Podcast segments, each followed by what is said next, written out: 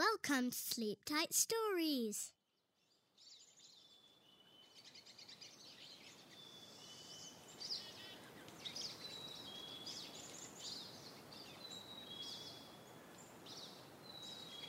Rabbit and the Moon Man. Once, long ago, Rabbit lived with his old grandmother deep in the Canadian forest, far from all other people. He was a great hunter, and all around, far and near, he laid snares and set traps to catch game for food. It was winter, and he caught many little animals and birds. He brought them home daily to feed himself and his old grandmother. And he was well pleased with his success. But after some weeks had passed, he was unable to catch any game. He always found his traps and snares empty. Although many tracks were always around them, and there were many signs that animals were prowling about. He knew then that he was being robbed nightly, and that a thief was pilfering his traps. It was very cold, and the snow lay deep in the forest, and Rabbit and his old grandmother were in dire need of food. Every morning, Rabbit rose very early and hurried off to his traps. But always he found them empty, for the thief had been ahead of him. He was greatly puzzled, for he could not think who the thief was. At last, one morning, after a new fall of snow, he found the mark of a long foot near his traps, and he knew it was the foot of the game robber. It was the longest footprint he had ever seen, long and narrow and very light, like a moonbeam. And Rabbit said, now I shall rise earlier in the morning, and I shall go to my traps ahead of the thief and take my game, so that they will all be empty when he comes. Each morning he rose earlier to catch the thief, but the man of the long foot was always there before him, and his game was always gone no matter how early Rabbit got up. The thief was always ahead of him, and his traps were always empty. So Rabbit said to his old grandmother, The man of the long foot who robs my traps is always up ahead of me, no matter how early I rise. I will make a snare from a bowstring and I will watch all this night, and I will surely catch him. He made a trap from a stout bowstring and hid it beside his snares,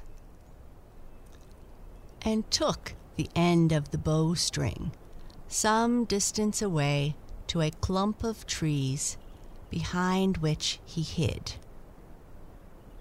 He hoped that the thief would step into the trap. Then he would pull the bowstring and tie him fast to a tree. He sat very quiet, waiting for the man of the long foot to appear. It was moonlight when he set out, but soon it grew very dark in the forest the moon suddenly disappeared. but the stars were all shining on the white snow, and there were no clouds in the sky. And Rabbit wondered what had happened to the moon. He waited very still and a little frightened in the starlight. Soon he heard someone coming, sneaking stealthily through the trees. Then he saw a white light which dazzled his eyes. The light went towards the snares until it stopped just at the trap Rabbit had set. Then Rabbit pulled the bowstring, closed the trap as he had hoped, and tied the string fast to a tree. He heard sounds of a struggle, and he saw the white light move from side to side. But he knew that he had his prisoner fast, and that the man of the long foot was caught at last. He was much afraid of the white light, and he ran home as fast as he could and told his own grandmother that he had caught the game robber in the trap and that he did not know who he was, for he was too frightened to look. And his grandmother said, You must go back and see who it is, and tell him he must stop robbing your snares. But Rabbit said, I do not want to go until daylight, for the moon has gone down and the forest is very dark. But his grandmother said, You must go. So poor Rabbit, although he was very frightened by what he had seen, set out again for his traps. When he drew near to his snares, he saw that the white light was still shining. It was so bright that his eyes were dazzled and he had to stop far from it. Then he approached nearer, but his eyes soon became very sore. There was a stream flowing beside him, and he bathed his eyes in the cold water. But it brought him no relief, and his eyes felt hot and red and tears fell from them because of the dazzling light. Then he took great handfuls of snow and threw snowballs at the light, hoping thereby to put it out. But when the snowballs came near to the light, they melted and fell down like rain.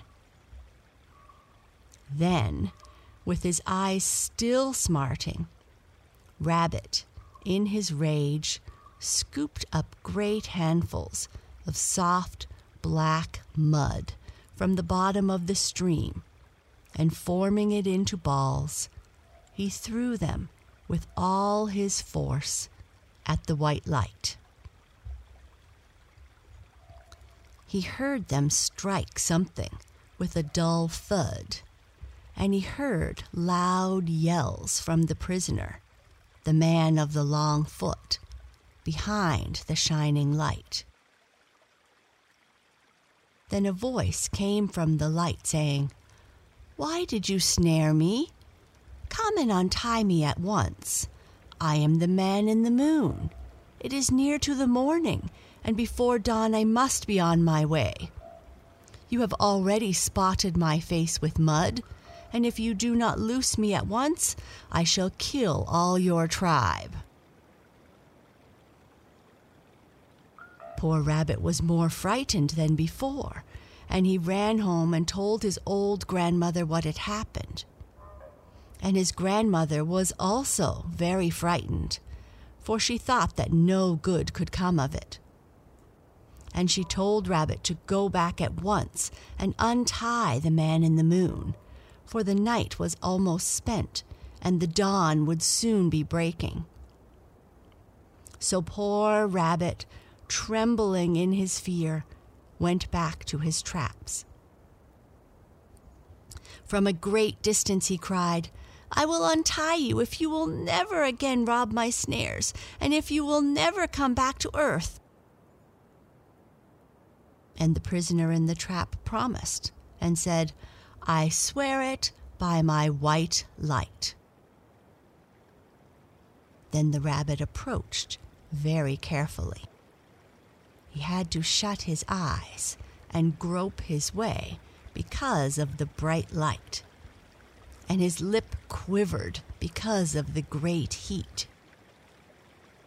At last, he rushed in and cut the bowstring snare with his teeth, and the man in the moon hurried on his way, for he could already see the dawn in the east.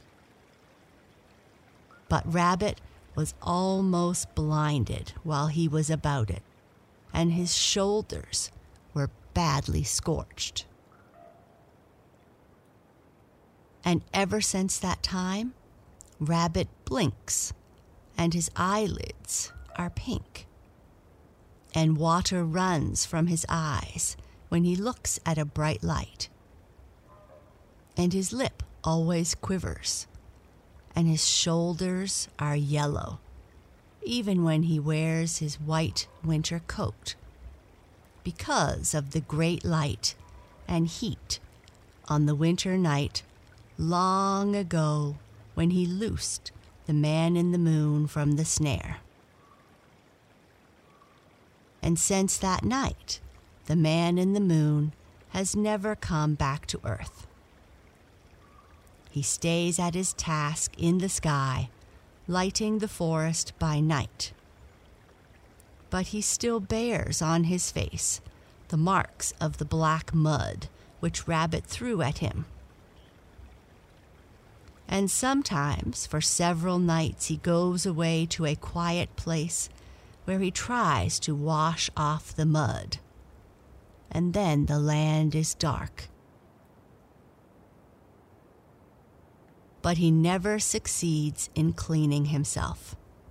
And when he comes back to his work, the marks of Rabbit's mud balls are still upon his shining face.